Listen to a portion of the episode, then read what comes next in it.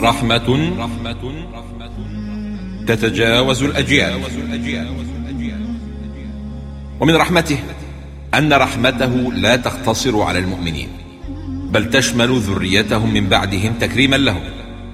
كما قال تعالى في نبأ الخضر والجدار وأما الجدار فكان لغلامين يتيمين في المدينة وكان تحته كنز لهما وكان أبوهما صالحا فأراد ربك أن يبلغا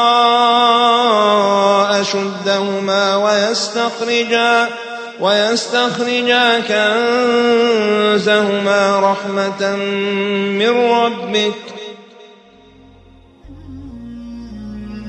قال جعفر بن محمد كان بينهما.